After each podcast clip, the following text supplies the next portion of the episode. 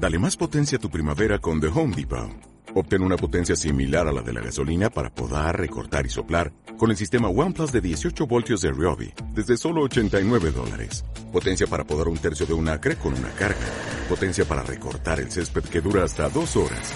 Y fuerza de soplado de 110 millas por hora. Todo con una batería intercambiable. Llévate el sistema inalámbrico OnePlus de 18 voltios de Ryobi. Solo en The Home Depot. Haces más. Logras más. Gaturris, el podcast sobre gatos. Episodio 11. Toxoplasmosis, embarazo y gatos.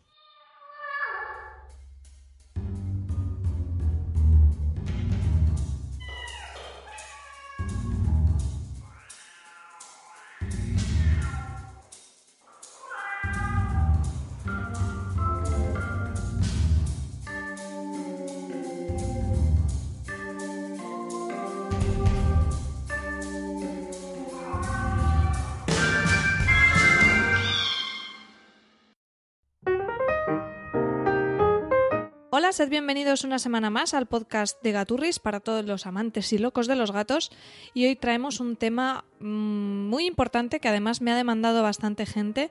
Es un tema un poco delicado, pero intentaremos arrojar un poco de luz a este respecto, porque la verdad que hay datos realmente preocupantes respecto al abandono de los gatos por mujeres embarazadas. Por terrible que nos parezca, en muchas ocasiones un embarazo da lugar al abandono de un gato. Parece increíble, ¿verdad? Pues algunas familias, en lugar de sumar un nuevo miembro, deciden deshacerse del gato por traer al niño al mundo. Siempre existen desalmados por la vida, pero en la mayoría de ocasiones, por suerte, las personas que se ven abocadas a esta situación no lo hacen porque no quieran a su gato. Al contrario, se deshacen del animal con todo el dolor de su corazón, simplemente por miedo y por desconocimiento. El miedo es a contagiarse de la toxoplasmosis, y esto lleva a muchos futuros padres a deshacerse de sus gaturris. En España, el 13% de abandonos de gatos se producen por el miedo a que estos animales puedan contagiar la toxoplasmosis a mujeres embarazadas. Si hablamos en cifras absolutas, pues tengo aquí el dato de 2008, no he encontrado el más actualizado, pero en 2008 cerca de 3.000 gatos domésticos fueron abandonados porque sus compañeras humanas estaban embarazadas. Lo más grave de todo esto es que muchas veces son los propios médicos los primeros en dar esa recomendación a una mujer cuando se queda embarazada. La conversación es muy directa, básicamente te dicen: si tienes gato tendrás que deshacerte de él.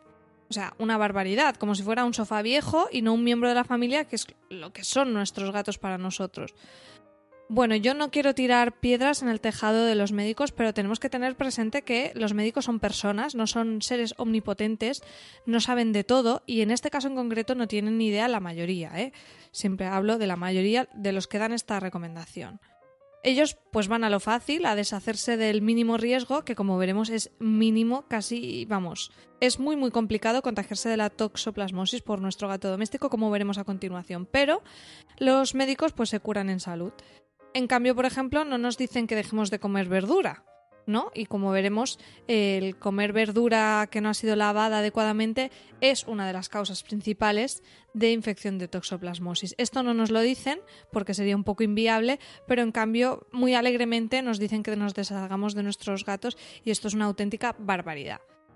Bueno, además de algunos médicos con bastante desinformación, tenemos que sumar la presión de familiares, amigos, vecinas, compañeros de trabajo, todo el mundo que, bueno, puede que tengan bastante buena voluntad, pero en la mayoría de casos no tienen la información y solamente consiguen infundir más miedo y culpa a los padres, que a veces se ven abocados a tomar una decisión drástica y dolorosa. Bueno, lo increíble de todo esto es que esto es totalmente innecesario. Una mujer puede estar embarazada, seguir achuchando a sus gaturris, traer un niño al mundo y que éste pueda disfrutar de su nueva familia humana y gatuna, que de hecho, como veremos en próximos capítulos, es algo muy muy saludable para los niños. Entonces, ¿cómo podemos solucionar esto? Bueno, pues ante todo con información, dejando la opinionología de un lado y centrándonos en los hechos, en los estudios, conociendo los riesgos reales y tomando precauciones sensatas. No hay razón alguna para abandonar a un animal, y tampoco lo es, por supuesto, el quedarse embarazada. Bueno, en el capítulo de hoy me extenderé un poquito porque creo que es un tema que vale la pena explicar en detalle. Así que vamos a empezar por el principio, y es ¿qué es exactamente la toxoplasmosis? Bien, la toxoplasmosis es una enfermedad infecciosa ocasionada por el protozoo Toxoplasma gondii. Este parásito infecta prácticamente a todas las especies de sangre caliente, incluidos nosotros los seres humanos. De hecho, entre un 30 y un 40% de la población es positiva, lo que significa que ha padecido la enfermedad alguna vez en su vida y ha desarrollado anticuerpos, positiva a la toxoplasmosis. Así que podemos ser positivos en toxoplasmosis y no ser ni siquiera conscientes de haber padecido esta enfermedad porque, bueno, sin entrar en detalles no es especialmente grave, pero sí que puede ser muy peligrosa en mujeres embarazadas. Por un lado, las mujeres embarazadas que sean positivas a la toxoplasmosis no tienen nada de lo que preocuparse, ya tienen anticuerpos y por ello el feto no puede contagiarse. No obstante, las que son seronegativas, es decir, las que nunca han padecido la toxoplasmosis, deben estar al tanto, ya que puede ser bastante peligroso en su estado. Sin embargo, una de las pruebas, de las primeras pruebas que se hace a las embarazadas en el primer trimestre de gestación es la de la prueba precisamente de la toxoplasmosis para saber si son positivas o negativas. Os sonará esa prueba porque si eres positiva ya puedes comer jamón y todo eso, ¿no? Bueno, la toxoplasmosis durante el embarazo es bastante peligrosa, puede provocar abortos, muertes neonatales, malformaciones congénitas en el feto y secuelas neurológicas en el feto.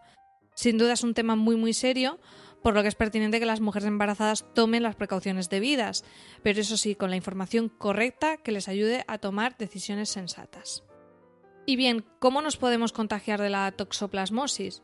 Bueno, hay distintas formas a través de las cuales los humanos nos podemos llegar a contagiar de la toxoplasmosis.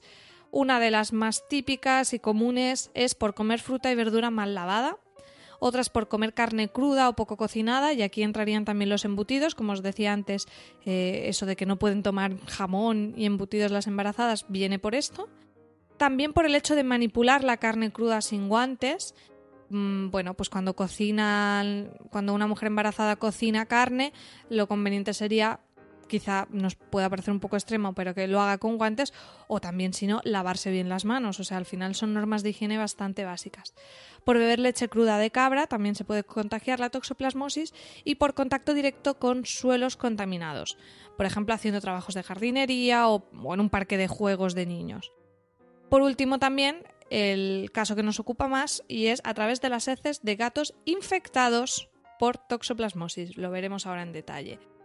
Bueno, pues de todas estas causas que os he dicho, la infección a través de las heces de los gatos es la menos probable de todas, ¿de acuerdo? En un gran número, la población que se infecta por toxoplasmosis viene por comer fruta y verdura mal lavada prácticamente en el primero de los casos y después por el resto que os he enumerado. Y una cosa que debe quedar claro es que la toxoplasmosis, en el caso último este que os digo de infección a través de los gatos, es a través de sus heces. No nos infectamos de toxoplasmosis por tocar o acariciar al gato, por convivir con él, sino directamente por las heces. Debe de quedar claro que los gatos no producen el parásito, ¿vale? Ellos se contagian, igual que nos contagiamos los seres humanos. No obstante, el gato es el hospedador definitivo del parásito de la toxoplasmosis. ¿Y esto qué significa? Bueno, pues que los gatos son el único animal en el que el parásito puede poner huevos, lo que se llaman oquistes. Además de esto, los gatos pueden eliminar formas infectivas del parásito de la toxoplasmosis a través de las heces, expulsando estos huevos, estos oquistes que el parásito puede poner en ellos, ¿de acuerdo? Esta particularidad de los gatos respecto a otros animales es lo que ha hecho que muchas personas tengan la idea de que los gatos son un foco de infección de toxoplasmosis mucho más elevado de lo que lo son en realidad. ¿Y cómo se llega a contagiar un gato de toxoplasmosis? Bueno, cabe decir que la toxoplasmosis es una enfermedad bastante poco frecuente en los gatos. Solamente el 2% de los gatos de todo el mundo tiene el parásito. Esto es sumando, por supuesto, gatos callejeros, domésticos y de cualquier país. Así que, como vemos, es un porcentaje bastante pequeño. ¿Y cómo se llega a contagiar un gato de la toxoplasmosis? Bueno, pues ingiriendo carne infectada de presas que pueda cazar, principalmente roedores o pájaros, bebiendo agua que haya sido contaminado por el parásito, y durante la gestación y la lactancia de madres que contagien a sus cachorros. Por tanto, dicho todo esto, las formas que se puede llegar a contagiar un gato, que es con carne, con agua contaminada o en la gestación, pues un gato que tenemos en casa, un gato doméstico que vive en un piso, es prácticamente imposible que se contagie de la toxoplasmosis, ya que para empezar se alimenta de pienso. Bueno, si se diera el caso de que tenemos un gato, de que tenemos localizado un gato que está infectado por la toxoplasmosis, debemos saber que el parásito tiene un periodo de incubación, la enfermedad se incuba entre 3 y 20 días y durante este tiempo, aproximadamente un mes, el gato expulsa al parásito, como decíamos, a través de las heces en la que se depositan los huevos y es entonces cuando pueden contagiar la enfermedad. Solamente durante ese mes en el que el gato está enfermo, como si dijéramos, la enfermedad está activa. Pasado ese periodo, el gato ha eliminado el parásito y ya es muy muy improbable que el animal vuelva a padecer esta enfermedad otra vez en su vida. O sea, como vemos, es todo bastante una casuística bastante específica que pueda llegar a suceder esto. Aún así, hay que apuntar que las heces no son contagiosas en el mismo momento de la expulsión. Es muy importante saber que esos huevos depositados en las heces no se vuelven contagiosos hasta pasadas 24 horas, ¿de acuerdo? 24 horas que las cacas de los gatitos crean, como si dijéramos, y perdonadme si no soy muy científica porque no es mi territorio, pero intento ser explicativa para que lo entendáis. Durante 24 horas las cacas en el arenero crean como el ambiente idóneo para que estos huevos sean infecciosos, como si dijéramos, y puedan llegar a transmitir la enfermedad. Bueno, entonces, dicho todo esto, ¿cómo puede un gato contagiar la toxoplasmosis a un humano? Vale, pues se puede contraer toxoplasmosis por la ingesta de heces de un gato con la enfermedad en fase activa. Asqueroso, ¿verdad? Improbable también. Es decir, que para que una mujer embarazada, que es el caso peligroso como hemos visto, se contagie de toxoplasmosis por su gato doméstico, deberían cumplirse las siguientes condiciones. El gato debería estar enfermo, con la enfermedad en fase activa, que como hemos visto, para empezar es complicado que se contagie y después dura un periodo de tiempo más o menos de un mes. Que el gato expulse el parásito en las heces, es decir, esté, como decíamos, activo. Que las heces estén más de 24 horas en el arenero, de modo que los oquistes, los huevos, se vuelvan infecciosos transcurrido ese tiempo. Y que después la mujer embarazada toque las heces y se toque la boca o alguna cosa desagradable por la que prefiero no entrar a detallar.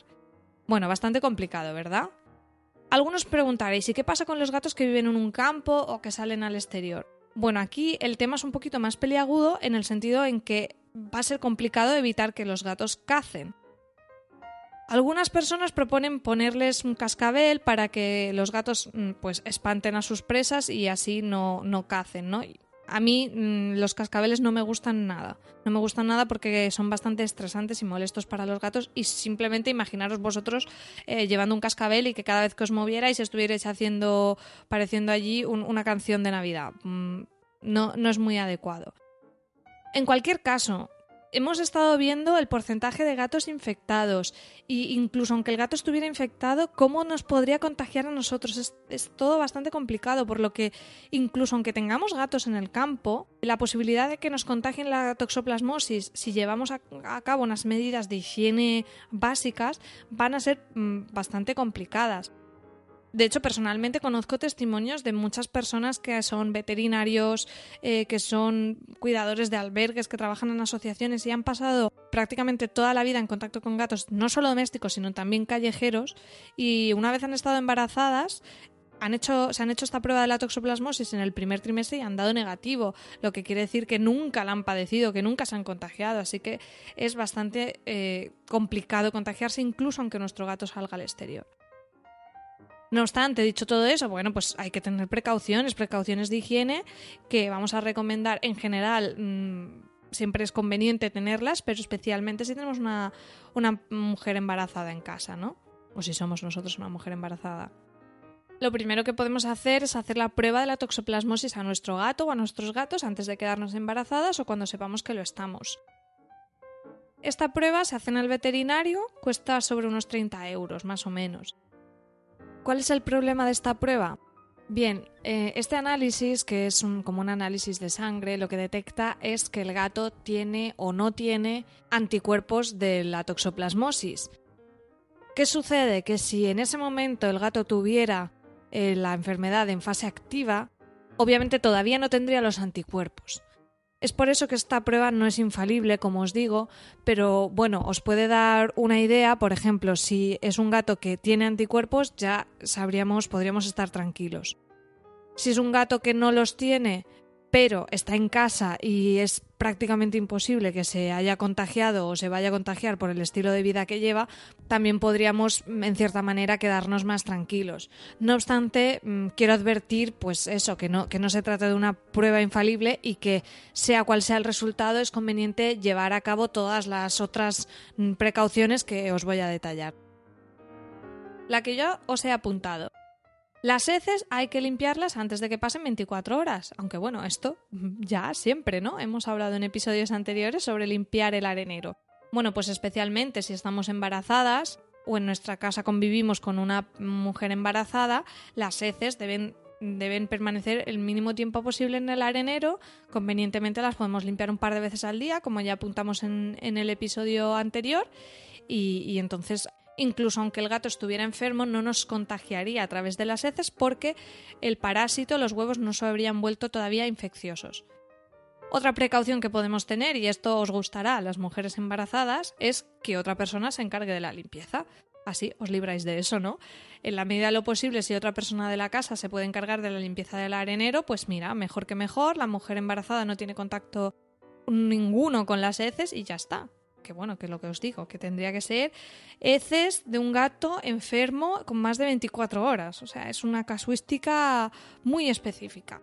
Si no tenemos más remedio, que son nosotras mismas las que limpiemos la arena, pues hacerlo con guantes o lavarnos bien las manos después de limpiar el arenero, cosa que, dicho sea de paso, es una norma de higiene general que deberíamos seguir siempre, no solamente cuando estemos embarazadas.